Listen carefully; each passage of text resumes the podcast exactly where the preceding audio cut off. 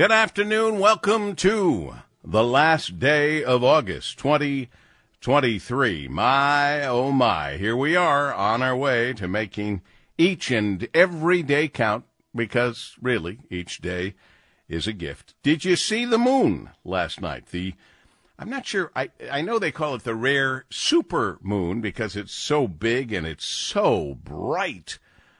You feel like you can reach out and touch it because it's 17,000 miles closer to Earth than it has been. And uh, it was all good. It was just beautiful. I hope you saw it. You might be able to see, I don't know, uh, Rieger, can, are they saying you can or cannot see it uh, uh tonight again, possibly, or are we going to have to wait till 2037 to see it again?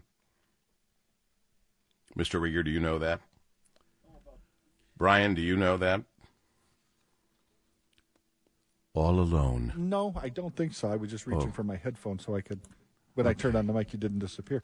I don't okay. think you can. I think it. The, well, it'll probably still be bright, but I think the official. It's like the full moon. You can see a yeah. full moon, but it's only officially the full moon one night. Did you see it last night? Oh God, no! I was asleep. Oh, that's right. You I've seen the moon many times, Paul. It's always up there. It's a circle. oh, so these things uh, don't like, like that. You know, if you've seen the moon once, you've seen the moon uh, all you need to see it. All yeah. right, I, I forgot. I'm I talking to Brian not, here. Uh, I also did not see the moon last night. My apologies to everyone. I did not. you don't have to apologize for not seeing the moon. I, I just well, I, I could I couldn't miss it. I was out driving. I, I I couldn't miss it if I wanted to. Uh, and then I stepped out again a little later just to take another look, knowing uh, it's going to be 2037 before uh, it comes back like that again. I'm I'm hoping to be around, but uh, you you never know. Um, a couple of things uh, going on that uh, are it, okay. Ray, the engineer Ray Templin is saying it's called the super blue moon. Yes, indeed, Ray, it is. It is the super blue moon, and I don't know why it's called the super blue moon, but I, I did give the explanation once on the air, but I can't remember what it was. I know because it's rare and uh, all of that. It's the biggest moon of the year, blah blah blah blah. But the the I did not look blue to me last night. If anything, I I think I saw orange, but I can't be certain. Anyway, Dave Rieger says the three things uh, at noon that people are wondering, thinking about. Uh, this is not a a big deal to me because it's not a surprise, but the President Trump has pled not guilty.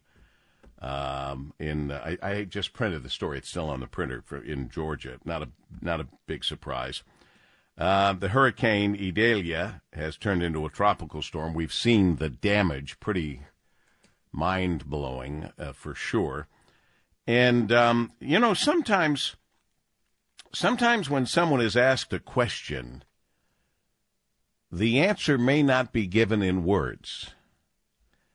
And yesterday, when Senator Mitch McConnell was asked about his thoughts about running for reelection in 2026, he gave the best answer he could possibly give without even trying. He could not speak for maybe a half a minute or so. And this is not the first time that he's been in the middle of a sentence or a conversation or a press conference or a speech where he just zones out. And so he never got to answer the question with words What are your thoughts about running for reelection in 2026?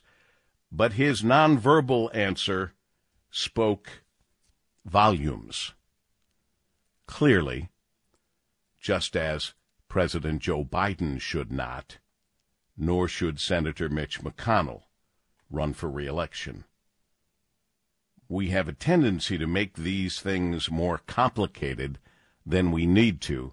This is not complicated. We've seen it with our own eyes. You know, another thing, Rieger, that uh, is out there that people try to make complicated.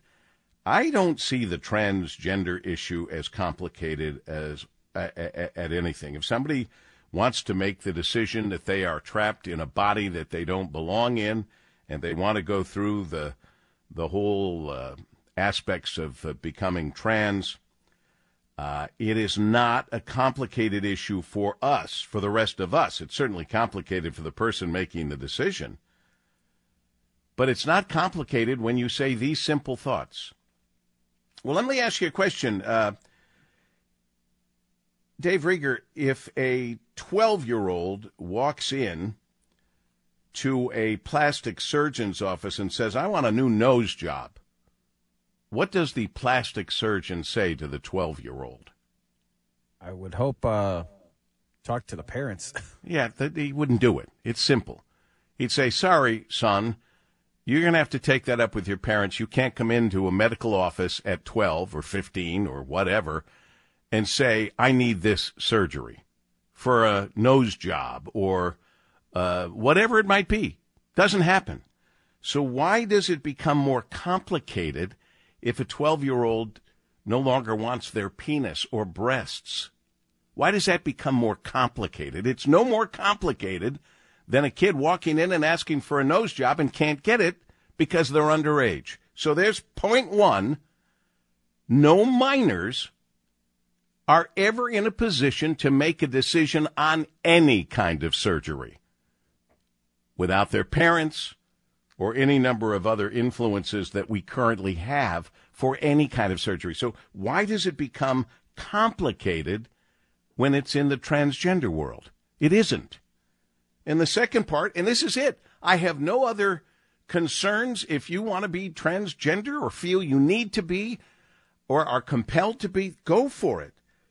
But in the same way, I don't want kids making those decisions, minors underage. You can't decide that though you were born, born a little boy, that now that you have transitioned into being a woman, you get to go up against women in sports. Again, it's simple, it's not complicated. You play sports at the same sex you were born into. You can live your life as a woman though you were born a boy and man, but you don't then get to change your sporting opportunities. You just don't. That's simple. Those are two very simple things on an issue that people are saying is complicated. I don't see the complication. And as far as being trans, go for it. Be that you have every other right that we all have. Always. You don't have additional rights. You have the same rights that we all have. So, no minors allowed to have sex change surgery. It's just wrong. And whatever you were born, that's who you play your sports with. Whatever you are today doesn't matter. What you were born and the physical advantages or disadvantages you have are there like they would be for every other boy or man, girl or woman. Period. See, that's not so complicated. Do you find that complicated, Mr. Rieger? No, I think you said it uh, very clearly. Tried to make it as simple as I could. What's up at Trader Joe's? My gosh, they can't they can't buy a good story. Two more recalls. I, I haven't kept track of how many that is, but it's a lot. Now the Texas Tamale Company gourmet black bean tamales and the Trader Joe's multigrain crackers with sunflower and flax seeds both recalled. It just seems like there's a recall every week for them. Such a good store, Trader Joe's. I, I don't know. All right, we've solved everything. We've solved uh, Mitch McConnell, obviously not running again in 26. Uh,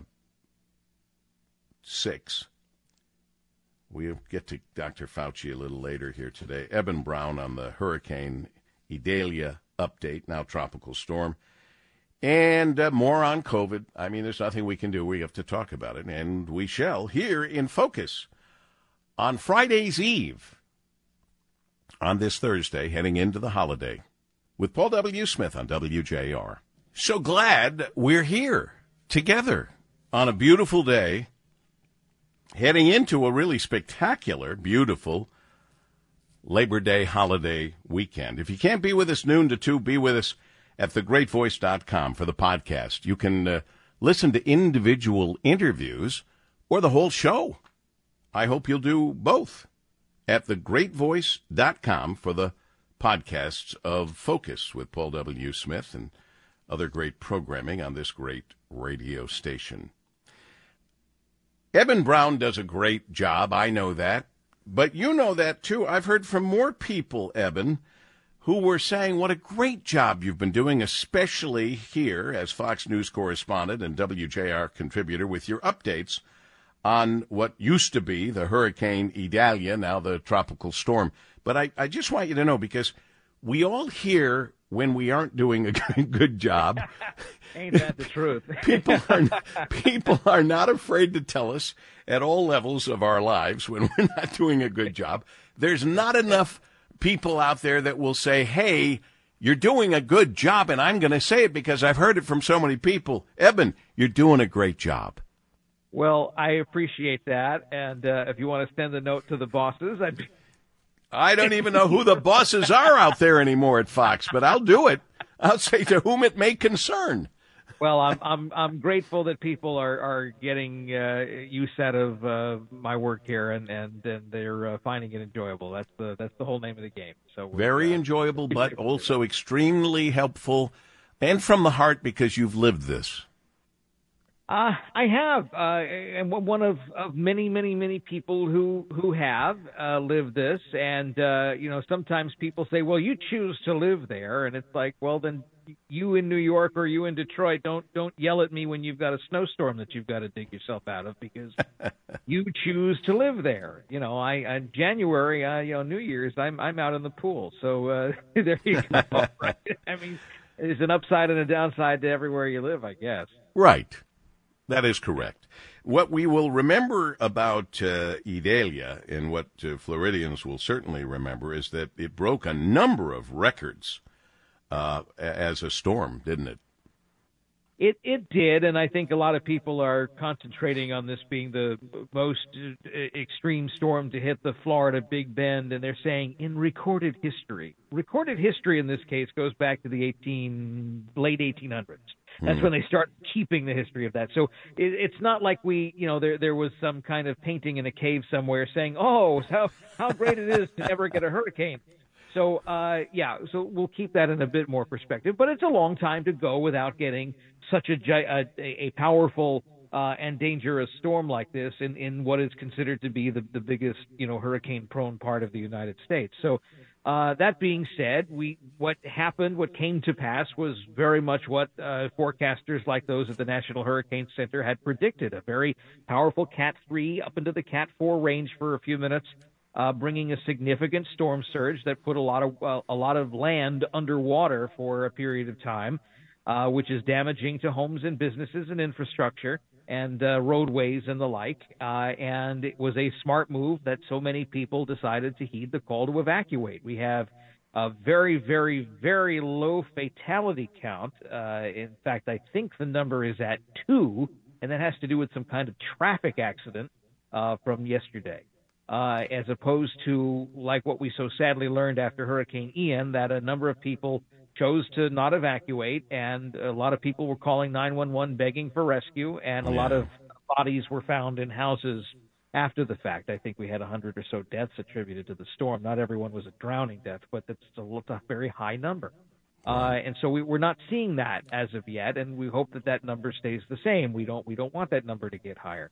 But in the meantime, people are having to clean up. They're waiting to get power back on, and a lot of power has been restored. More will be restored today, of course. Uh, but once the power gets back on, people tend to feel better going home because if your home is still standing but the power is out, you're probably going to want to pay for another night in air conditioning um, because uh, you know it, it's hot here. It's already 90 something degrees uh, at this point of the day. So. Yeah. Uh, and if your home had water intrusion, it very likely has no electricity because the electric's been damaged and you can't get the air conditioning on, which means the wet drywall will turn moldy and you don't want to live in that anyway. So now you have another problem. Um, so from here on in, what you have is the problem of trying to get your life back in order. This is something that will impact people financially. It can it can really ruin livelihoods. Um, but uh, we're, we're going to hope that uh, the, impact to that is, is not going to be too uh, too far gone. Um, but uh, we're not the only ones going to have impacts like that. The storm went over Georgia and the Carolinas, even put its rain bands into southern Virginia. Uh, and there's a lot of flooding from rain, and there'll be a lot of flooding in a couple of days afterwards when all that rain water moves into streaks and streams and creeks and, and then swells out somewhere else. And all of a sudden, someone who had no flood concerns a few days ago now has water at their back door, and they've got to go somewhere else. Evan, this is isn't this just the beginning of hurricane season, though?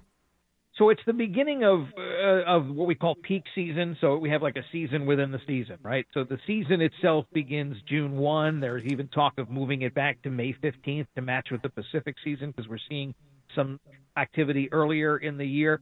Um, but uh, starting really August is when it gets even more so, and and that's that's the case right now. You know, we went through much of the season without anything, but right now Idalia is is moved out into the ocean. Hurricane Franklin is still out there just past Bermuda. Tropical storm Jose is meandering out there. There's a low pressure system near Jose that has a low chance of further development. But off the coast of Africa, there's another low pressure system near, I think it's the Canary Islands, that just had uh, that is now a high uh, chance of further development, and it is moving west in the direction of the Caribbean. Uh, and this seems like a lot. So that's five systems that are out there in the Atlantic, and that's actually kind of normal for this time of year. And mm-hmm. it, it increases in September and and then October, and then usually by the end of November we're done. Uh, but uh, it, this this is the time of year where it happens. Just like in January, you know, you can expect a blizzard, and February, you know, right. Right, you are, my friend, and and we've had our hands full with flooding more so than ever uh, lately, and uh, any number of other issues. We have our tornadoes, you have your hurricanes. I can go down the list, but here's what we all had, and I hope you took a moment to see it last night. Did you see the super blue moon? I, I snuck a real quick peek at it. It, it was very pretty. Yeah. And just know that no matter where you were, no matter what you've gone through, we all have that moon to look up to and get some sense of normalcy as the world keeps spinning and we keep going through all the different things we go through. And Eben, I appreciate your expertise and handholding through this whole thing. And we just, I just wanted you to know how much we appreciate you and your work. Well, thank you kindly, and uh, let's keep at it. Eben Brown, Fox News correspondent, WJR contributor. He's lived in Florida a long time and he's lived what they're going through now again, and he will again.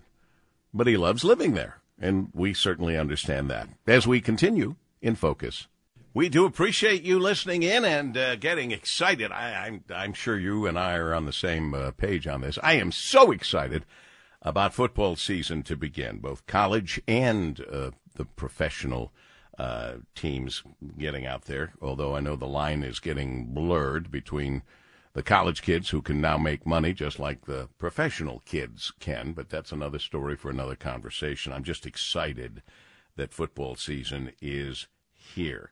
I'm not saying I want summer to end, I, but I will say, for example, last night was very comfortable out. Boy, that's uh, it was very comfortable for a walk. Not that I walked, but it was very comfortable for sleeping too. It was nice.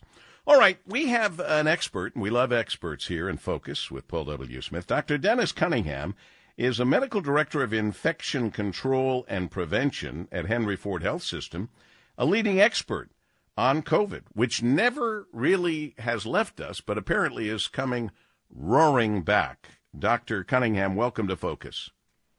Thank you so much. Let's start with the elephant in the room.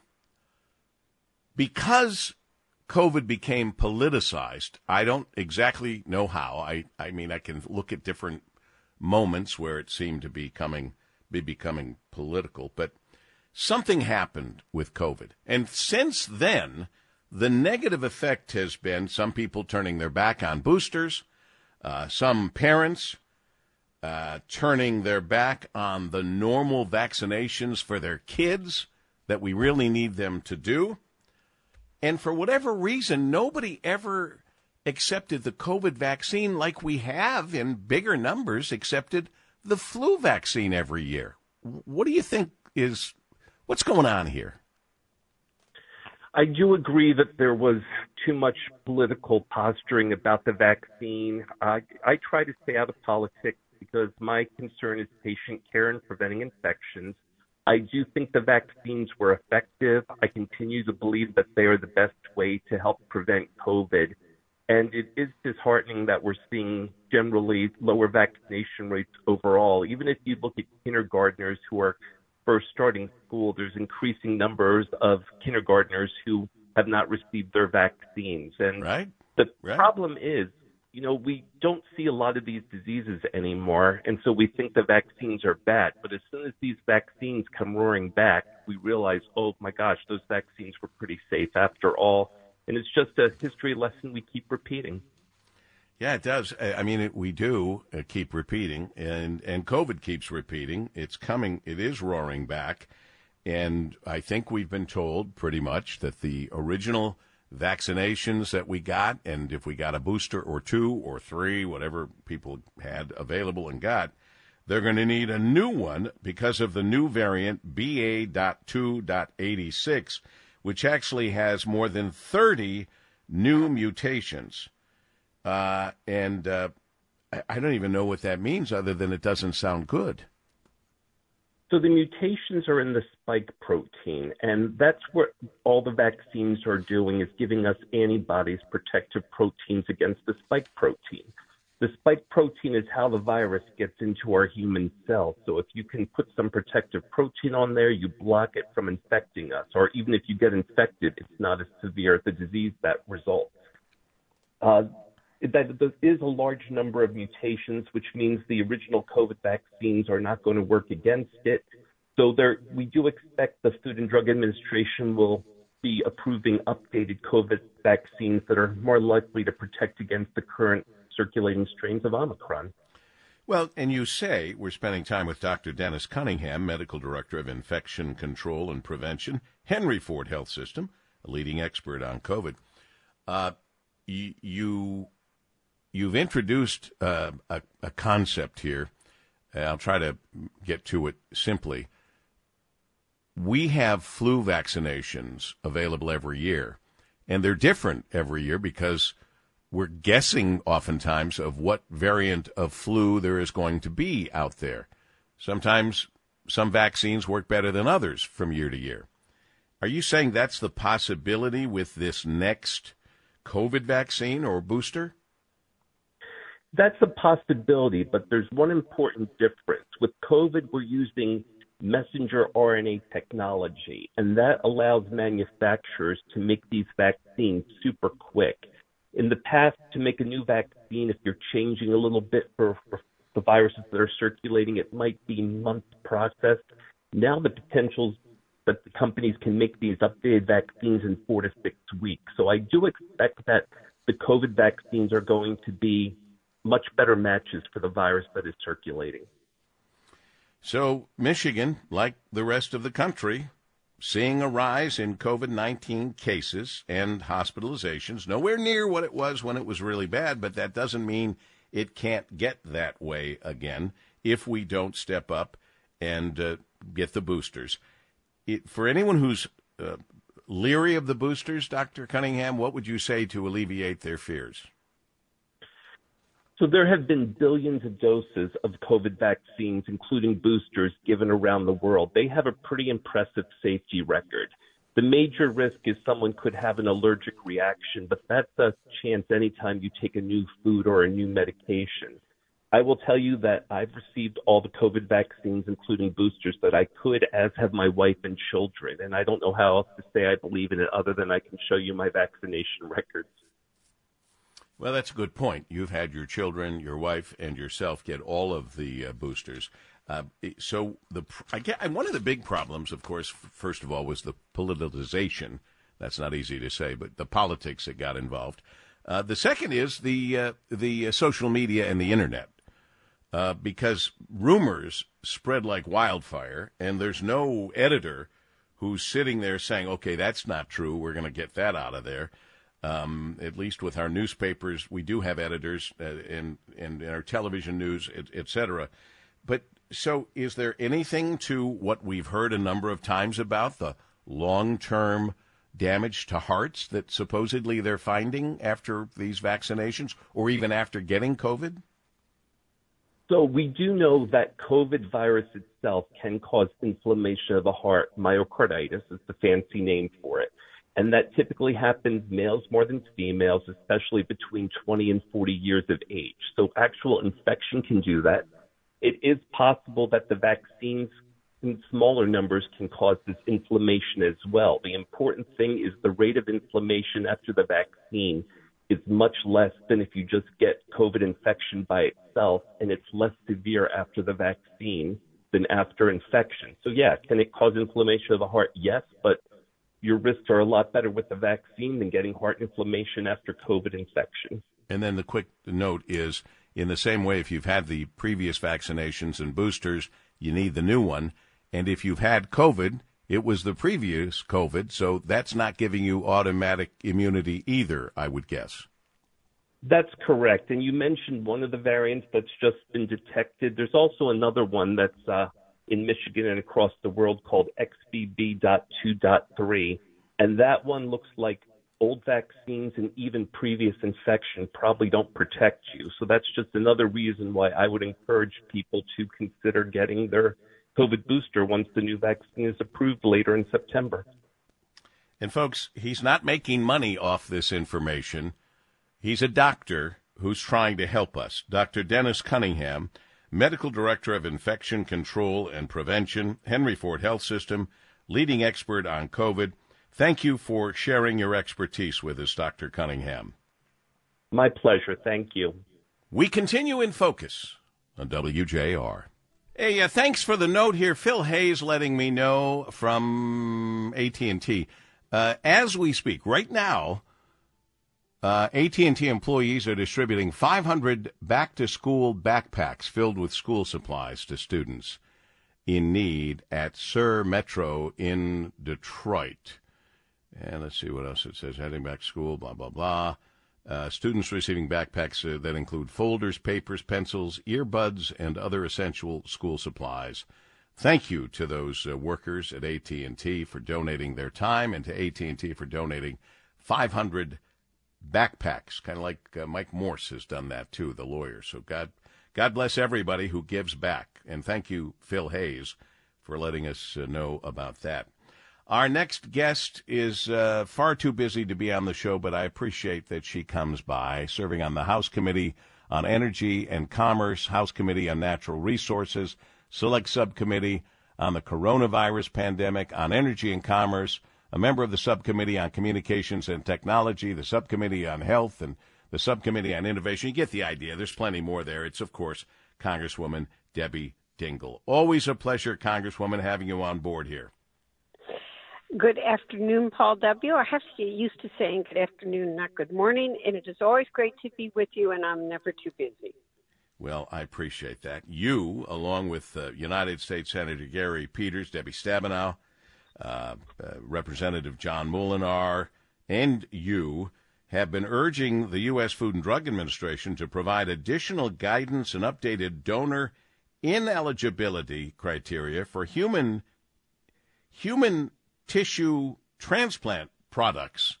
I, I mean, the first reaction I had was you would think that way back when we started realizing about HIV and blood that it all had to be tested, I, I foolishly thought that anything that was donated to be transplanted would be automatically tested. So, it, to put this in more basic language, so your um, viewers know what we're talking about. I got a call from a doctor at the University of Michigan and also affiliated with Washtenaw Public Health about two weeks ago. And a woman who had had a bone graft. Bone grafts are used uh, in backs, and oh, by the way, I've had four of them myself in my mouth since the osteomyelitis uh, in my mouth. What? But she, You've had four yeah, bone grafts? In the was since I had that osteomyelitis in my jaw that last couple of years. Oh boy! But um, but the woman had been treated and then transferred to the University of Michigan and developed TB what, that went to her brain, her lungs, and other organs and died. Yeah. And the, the Aziyo Biologics, and I'm going to spell them out, had something similar happen in 2021. And eight people died. Eight people died then. Three have died now that we know of. And what they're not testing bone graft material for is TB. And they're two, I mean, I am pushing the FDA and CDC. I initially did a letter, and then thankfully the senators joined me. And I had called John Moolenaar and uh, John and I are going to be doing legislation uh, that may be needed as well on the House side, and I hope the senators will. I, I'm sure they will. Um, but I learned that we don't test bone graft material for TB or screen candidates for whether they are likely, you know, likely to have it. So we need to obviously tighten up on this with the number of deaths. I don't know why it didn't happen after 2021, but this is inexcusable. Uh, the sister of someone who works for John Moolenaar, who died. And, uh, you know, we don't, the human face is on this, but it's inexcusable. The doctor who called me said to me, when you got those bone grafts, did they tell you that that's like having an organ transplant? Which they absolutely don't. So, two issues. We got to make sure it's safe. And the second is, as patients, we just sign those consent forms so quickly, we should be asking more questions. Man, oh man, I'm stunned. I'm shocked. I really am. I it's not like we haven't had experience in this area. I go back to HIV. Uh, I go back to the testing of uh, of blood and, and certain people who are not allowed to give blood uh, for any number of reasons. And I just, I guess it was ridiculous of me to assume that any transplantable organs or item or bone marrow or bone anything or kidneys or anything would be automatically tested for everything that could be bad. Everything, and that's uh, you know, I I actually when I heard this, I sent my surgeon a note, who's also had bone grafts, I might ask, and he had no idea. I mean, and he's a very well respected. He was the number two at Walter Reed uh, Hospital. So uh, there's a all of us assume that certain things are being done that we're learning are not done. And we've just got to continue to push FDA to be doing more. We've got to get more rigorous requirements. And quite frankly, we need to make sure they've got the resources that they need to be protecting us. But we cannot automatically take for granted we are being protected. Under the Public Health Services Act, the FDA has authority to determine the parameters of tested communicable diseases, which already includes hepatitis, is the word I couldn't think of, hepatitis, syphilis, human immunodeficiency virus, that's HIV. But TB wasn't on the list, I guess, but sure should be. Well, we're going to make sure it is. Trust me. Eight deaths should have been the call in 2021. Why it wasn't, I don't know. Didn't uh. come to my attention. I'm very grateful this doctor called me. Uh, very, I mean, he did. He was outraged and he he called. And I happened to be over at Michigan. I spend a lot of time there, and I talked to a number of the other doctors there about it, and we just have to raise awareness, demand change, and get change. I just, by the way, had a great conversation with a brilliant uh, person. I'm not going to say who it was because I didn't ask if I could quote them. And they said nice things about the way you reach across the aisle and you really true, uh, truly try to get things done. Uh, and so I appreciate that. I've known that about you. I mean, we have we have our disagreements, but I uh, I certainly respect you. But they said, I sure wish she would run again. Have you said you're not running again? I don't know who saying that I'm not running. Debbie Stabenow. These people get the first. oh, they have you confused. Confused. Debbie Stabenow is not running again. Debbie Dingell. Let me make this clear. We'll make the official announcement on the Paul W. Smith show. Is running for reelection. Her petitions are out there. I'm not going anywhere unless the people want me to, and I hope they don't. I figured you would have told your big brother if you were planning on making that big a change. Nope, I'm running for reelection. I said right. it here first on the Paul okay. show. I appreciate that. Let me ask you another quick question. Do you think Governor Gretchen Whitmer is the backup plan for the Democrats? No, I do not think she's the backup plan. I think Joe Biden is going to be the candidate and oh, we're going to go geez. into next election year. And I'm going to close uh, with one thing. I have my picture with the college Republicans at U of M yesterday. I stopped by their booth and talked good to for you. kids. Good, good for you. Good for you that you're living up to your reputation. But uh, listen, I can say easily Senator Mitch McConnell should not run for reelection. I wish you could say easily that the president should not. But we're out of time. Thanks for being with us, Congresswoman Debbie Dingell. God bless. Thank you. We continue on WJR. Good afternoon. Another beautiful day on this Friday's Eve into a holiday weekend. Yes, we we celebrate labor, and all of us are working people, even though some people draw a line at certain incomes, and apparently those people are not considered working people. Don't get me started, okay? I won't. But the point is, we all have Monday off to celebrate work, our workers, our jobs, and therefore, of course, the best way to celebrate it is not to work. Okay. Um, a couple of things going on here. Um, sometimes an answer is given when no answer has been voiced. When uh, Senator Mitch McConnell was asked about his thoughts about running for reelection in 2026, the silence was overwhelming. Sadly, we watched him once again unable to speak for about 30 seconds or so, which was all the answer we need to the question your thoughts about running for reelection in 2026. That's three years from now. And though he did not answer it with words, he certainly answered it with his action. He clearly is not capable of running for reelection in 2026. And I can say that just from my observations and yours too. But I say the same thing about our current president, Joe Biden. He is not capable of handling these duties today, let alone in a next term. But you're talking politics, and there are a lot of people who won't say that because it'll look like they're being disloyal. But I ask you, is it better to be loyal to one office holder slash politician, or is it better to be loyal to all the constituents who will not be served well by another term of Senator Mitch McConnell or another term of President Joe Biden. Just not going to happen. Did you see the rare super blue moon last night? It was fabulous. It was everything they said it would be. The biggest moon uh, of the year, 17,000 miles closer to us. Um, and uh, we have to wait till 2037 to see the next one. I actually thought you might be able to see a bit of it tonight, but I don't. I guess not.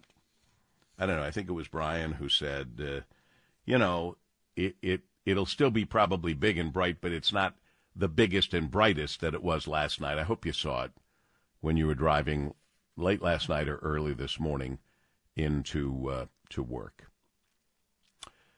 We have a couple of notes here. We know that uh, Hurricane Idalia is a tropical storm now, and uh, that's a good thing. Still causes trouble.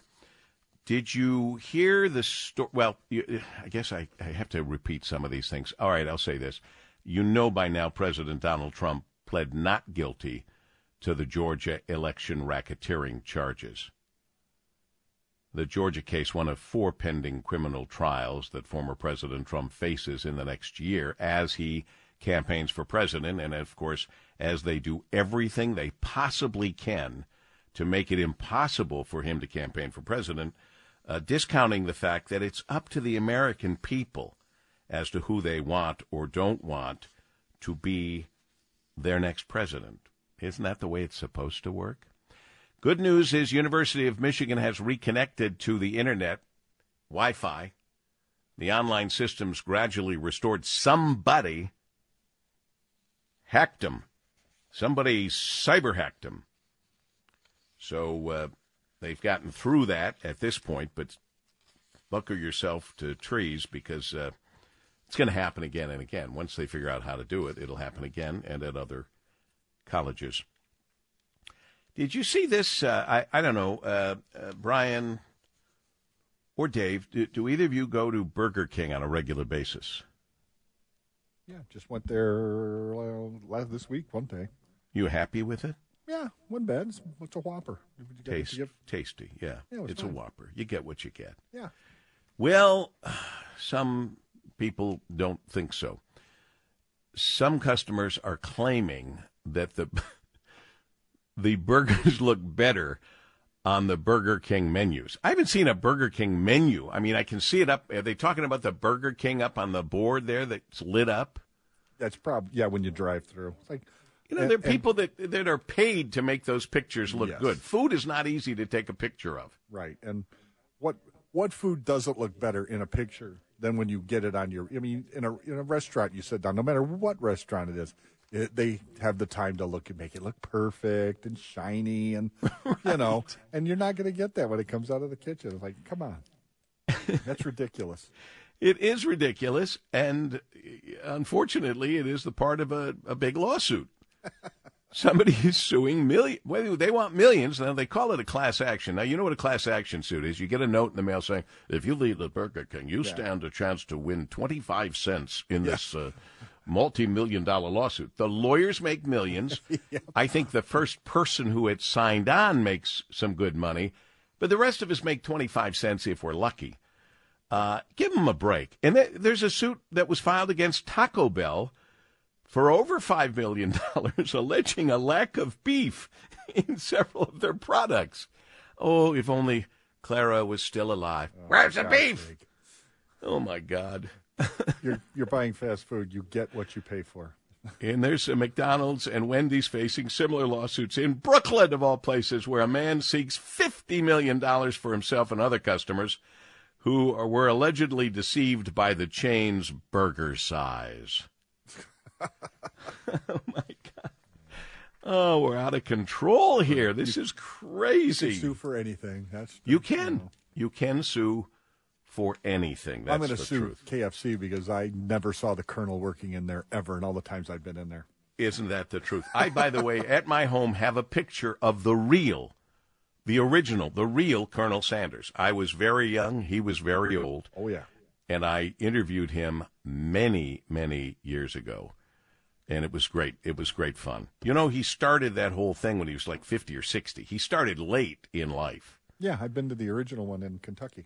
Oh, you have? Yeah, it's very cool. Oh, I bet it is. It's got all his original equipment. It's got like a little museum inside of there for oh. about him. It's like, well, it's kind of neat that it was just a roadside stand that is still with us today. It's kind of yeah, cool. It's still with us today. It, it, but I never saw him in there, so I might have to sue. well, uh, you know what I've never seen in their bucket? I've never seen any knees or lips. exactly. Have you ever seen any chicken knees or lips? Exactly. Where do those parts go? I feel I'm being robbed. It may be part of the nuggets. We don't know. Well, it could be. Here's a bad one. Uh, I've been carrying this around. Now I can throw it away after I tell you. Best Buy customers beware.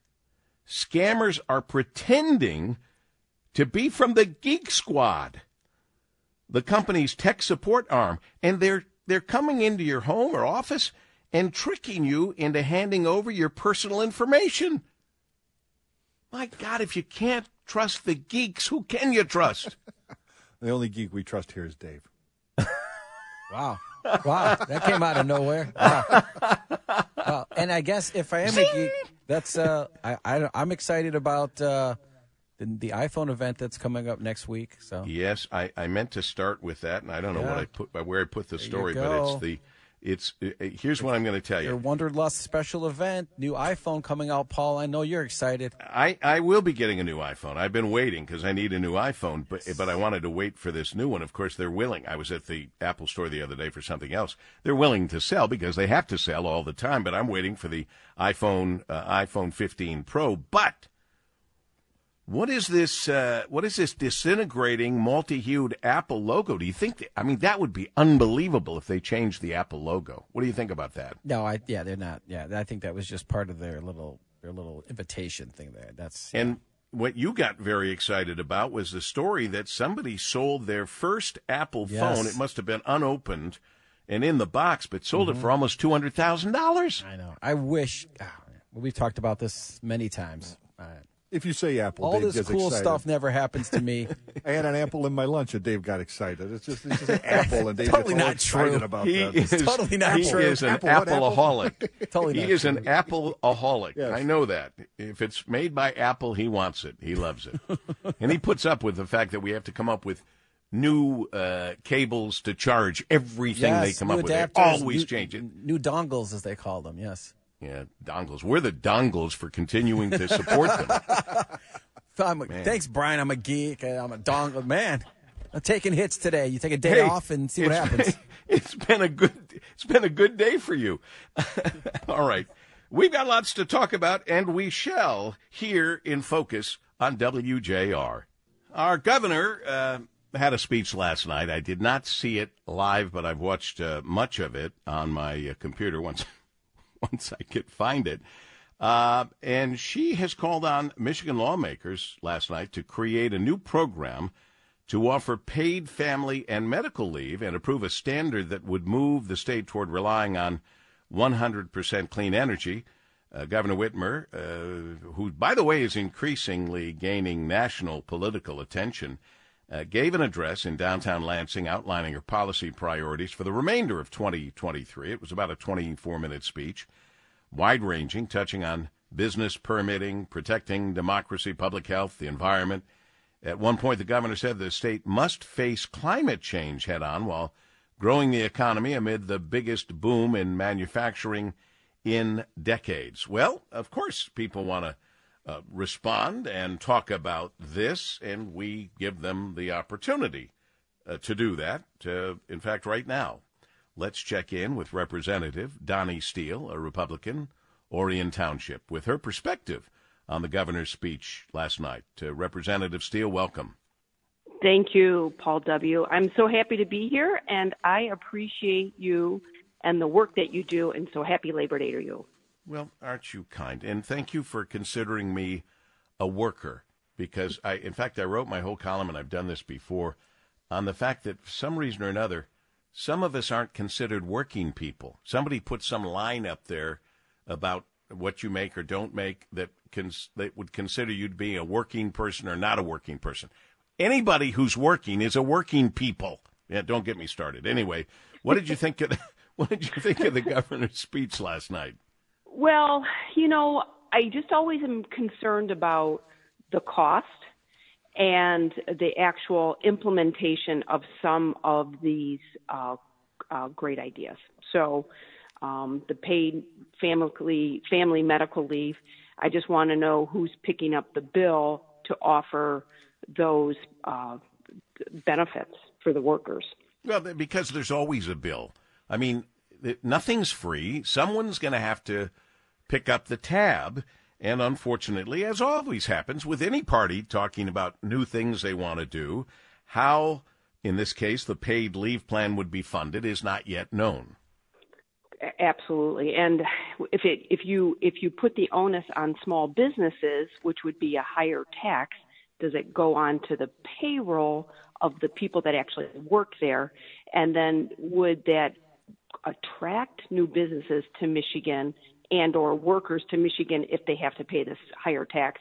And normally higher tax taxes are from states like New York and California where people are leaving those states and we're trying to attract people. I don't I don't necessarily know if that's what that does.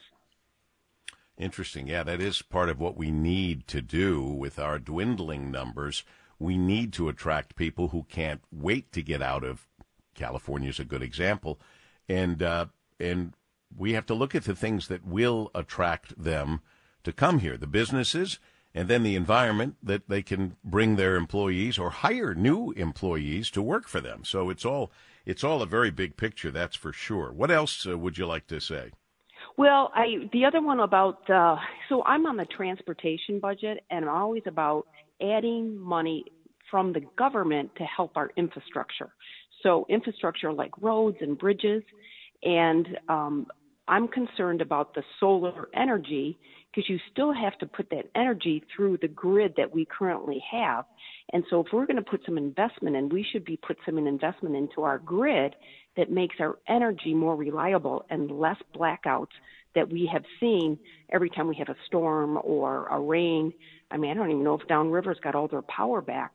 So instead of like, let's looking into new and green and solar panels, why don't we look at underground um, grids to make sure that we have reliable, affordable energy? I think that's what our job should be um, doing. Well, you know what, and and that reminds me, we need to get Linda Apsey on, the president and CEO of ITC. We need to get her on more often to talk about that because you're not going anywhere with the grid without ITC. They're the the the energy superhighway. We we need them, and we need to know that they can handle all these things. And I and and she speaks clearly, and will do that. A quick question. Uh, I mentioned in the beginning of this conversation, and I've enjoyed it very much, uh, Representative uh, Donni Steele uh, of Orion Township, Republican. Uh, I, I, I noted that the governor's getting a lot of national political attention, and I'm wondering if you think that she is possibly the the, the backstop or the the the I don't know stand-in. I mean, they can't depend on Kamala Harris when Joe Biden is failing, and he is. Um, do you think that she plays a role in the national uh, Democrat Party like that? Well, she certainly have has set up herself politically in the right position, I have to say. And every time we give her these um, opportunities to speak, she just gets more national attention. So um, it's it's going to be interesting to watch as we move forward, Paul W. Yeah, but I mean, we you're not suggesting we we don't give her an opportunity to speak. She no, yeah, no okay. no. I just wanted to make sure.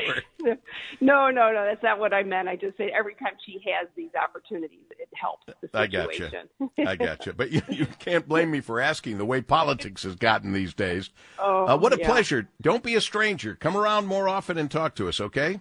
Thank you. I appreciate that.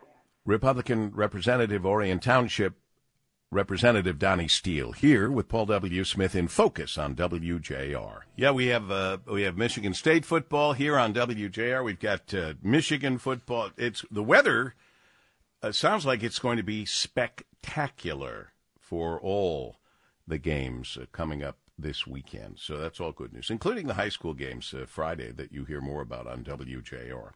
What a pleasure it always is and a privilege to welcome from the Internal Revenue Service. That's what I said. He's from the IRS, and I still welcome him with open arms, Luis Garcia. Hello, Luis. Hey, Paul W. How are you? I am excellent. What I am totally confused about what this issue is that you're here to talk about, where the IRS has flagged tax returns for ID theft. And for whatever reason, well, I know what reason, but people are not responding to the letters from the Internal Revenue Service. I can tell you why. No one trusts anything anymore. That's right. But when you get a letter and it says it's from the IRS, maybe you should at least open it. And that's one of the the issues that we're having with some people who are it's basically their money, it's their tax refund, but it's being held up because we need to confirm that this is actually you, that it's not a scammer, that it's not somebody committing fraud uh, under your name. And some people don't open those letters. And some people don't get them, but some people don't open them, or some people are just overwhelmed. They're confused. It's like, I, I this is gibberish to me. I'm going to put it to the side, but you're just holding up your own tax refund. Well, I can say this. Um, uh, unlike uh, receiving something online where there's a billion scam artists trying to steal everything from you, uh, which is why I don't even open uh, emails, even from our company, because they send out test emails to catch us with phishing and stuff. So I don't even open them anymore. This is just an envelope, and there's not a lot of damage they can do, except not believing what it says on the letter and not wanting to follow through for fear of this being a scam. How do we how do we get people off that fear? I don't know. That's a tough one, Luis. Well, if you call the number, uh, the first thing that I always ask people to do is take that phone number that you uh, that's on that letter, go to the IRS website, irs.gov. There's anything other than irs.gov is fake. Go to irs.gov, go in the search box, put that phone number into the search engine. If it pops up as uh, the protection unit, the identity protection unit, then you'll know it's a legitimate number. Well, that's a if, good point. An email address, go to irs.gov, verify that that letter is legitimate. We send all kinds of letters, but those each letter has a number. It's a certain kind of letter, whether it's a CP2000 or whatever it is. You put that letter into the IRS website, that the number, the form number, and you'll see, oh, they do send these out. But then you're like, well, maybe it could be a scam artist still trying to get my identity. Put that phone number in. Phone number checks out, call it. That's a good point. So some people haven't received the letters. There's fear, there's avoidance, uh, there's complexity, there's confusion. There are all kinds of excuses. But frankly, Luis, you've just given the key on how you can double check this, which I appreciate. And in the end, this is to get your money back. This is your refund that they're holding up, right? Right. And we're holding it up because we've gotten some indicators that maybe this isn't you. Uh, maybe a change of address, maybe there's some other things that have flagged your account that this isn't how you typically operate, or maybe somebody else has tried filing that you're completely unaware of. Somebody else has filed a return using your name, and this is holding up your legitimate tax refund. So we want to make sure that the money gets to the right person so that you don't get ripped off and that you don't become a victim of identity theft. And and you should know this, my friends, and I can assure you to the best of my ability, when there's ID theft, you, the taxpayer, has you haven't done anything wrong. Don't look at this as if you're in trouble, because you're not. Oh, absolutely, absolutely. That, that's the most important thing. The, you see a letter from the IRS, and you're like, oh, this is. you know, I, I know the feeling. Oh God! They, My body guys, involuntarily uh, reacts. It shudders. Yeah. that's, that's the, the uh, uh, I get it all the time when I meet pe- people and they're like, "Oh, what do you do for a living?" And I say the IRS. Yeah, they you know, jerk their hand back like, "Whoa." Um, so I understand how it is when you get a letter from the IRS, but open it up uh, because this is your money, and and we really want to give it to you. It's legitimately yours. You you're a victim here. You haven't done anything wrong. Somebody is trying to scam you out of what is legitimately yours. We're trying to stop them, but we've got to verify. And yes, it's a little complicated, but we have to verify that it's you before we give out that money. Well, you know what? Um, this is uh, something important. Uh, this is a service to us from our government uh, that line that I always use with you, Luis. I'm from the I'm from the government, and I'm here to help. You really mean that, and you've always been uh, faithful to that, Luis Garcia from the Internal Revenue Service. And now I get this note from Dave Rieger saying this has happened to my mom for two years in a row, and I've helped her go through the process twice to verify her identity. Uh, he says it took about 40 minutes on the computer, but that's Dave Rieger, you know. It might not take that long. if Dave says it took that long, it took that long. This is also, this is pick on Dave Rieger day. right. It's been great. He's a good guy. He's I know he guy. is. He, he is he connects me guy. to you. Uh, but yes. if you want to, if, if you don't want to do it on the computer, and I get that, especially if you say you you're just not comfortable on the computer. Um, once you call the identity uh, protection, uh, the taxpayer protection hotline, the number is in that letter. And again, go to irs.gov. Just make sure that that number is correct. Call the number, and then we'll walk you through the steps. You can do that over the phone, Beautiful. or if you want to come in and and talk face to face to somebody, come down to our taxpayer assistance center in downtown Detroit, and uh, you can call the uh, the appointment number, set an appointment, come on down with all the documents that they ask of you, and we will see you face to face and verify that that's you. See if I have this right, Luis. The uh, the number to call to make an appointment is eight four four five four five fifty six forty. 7 a.m. to 7 p.m. 844 545 5640. And the regular IRS 800 line, you could start there 800 829 1040. 800 829 1040. Thank you, Luis Garcia, for stepping up and helping people uh, get comfortable with this. This is truly something that's coming from the IRS to protect your money. So you have to follow through with this, or you're just going to delay getting the money that's rightfully yours. Absolutely. Thanks you. Thanks for spreading the word. Really appreciate it. Thank you, Luis. Have a nice holiday weekend. You too. Bye, Thank Paul. you so much. Bye bye, sir, as we continue on WJR. What a beautiful day it is. And I'll tell you what else, though. It's been a while since we looked out at the financial and economic landscape and saw nothing but warm sunshine and smooth blacktop on the horizon. Lately, it's been more like a pothole riddled Michigan highway in a snowstorm. And our friend and retirement planner Chris Alberta at Principium always reminds me that an ideal retirement portfolio is like a, well, it's like a two car garage, one part SUV, one part hot rod. When the weather's bad, you can turn to the big four wheel drive truck. It's safe and can get me through the storm. When the sun is up, nothing feels better than dropping the top on our little race car and punching the gas. That's what's been missing in the financial world the long lost balance between safety and growth. It's what Chris always uh, preaches the retirement model that can have far less risk than the markets themselves, but all the horsepower to still put a smile on your face. Stop doing things the Wall Street way with a garage full of race cars. Please, I implore you, start building a retirement that can meet your future needs, regardless of market downturns, government overreach, reckless inflation, and tax hikes. There is a solution, the one that Kim and I found, and so many of you, so many of my listeners, have sought out the help of Chris Alberta at Principium.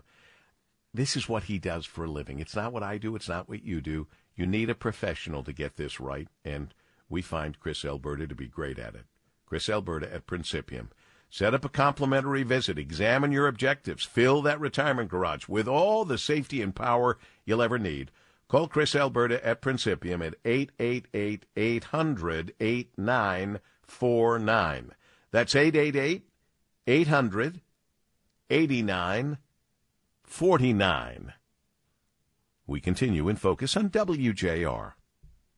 We are so appreciative of having you join us 24 hours a day, seven days a week, through the holiday, and always you can count on us. And if you can't be here noon to 2, you can listen to me any time of the day on thegreatvoice.com, the podcast. You can do individual interviews or the whole show. Uh, please do.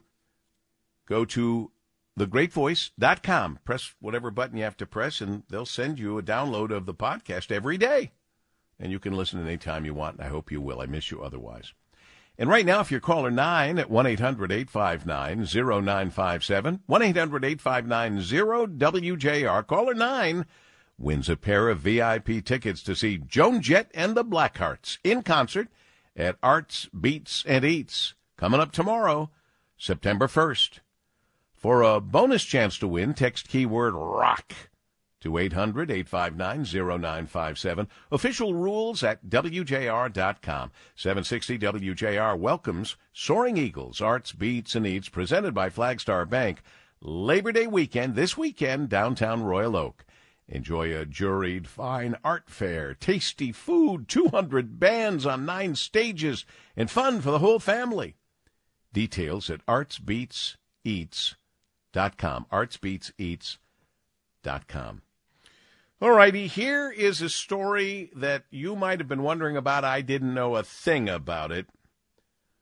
And some followers of the Boat Nerds of Facebook, who knew, the Boat Nerds of Facebook group were puzzled by what they saw in July on a live graphic map of the Great Lakes ships and their positions with something labeled as unmanned and it had been in Lake Michigan for days, and it was moving. This is like like an unmanned drone in the air, only it's on the water. We know who to turn to.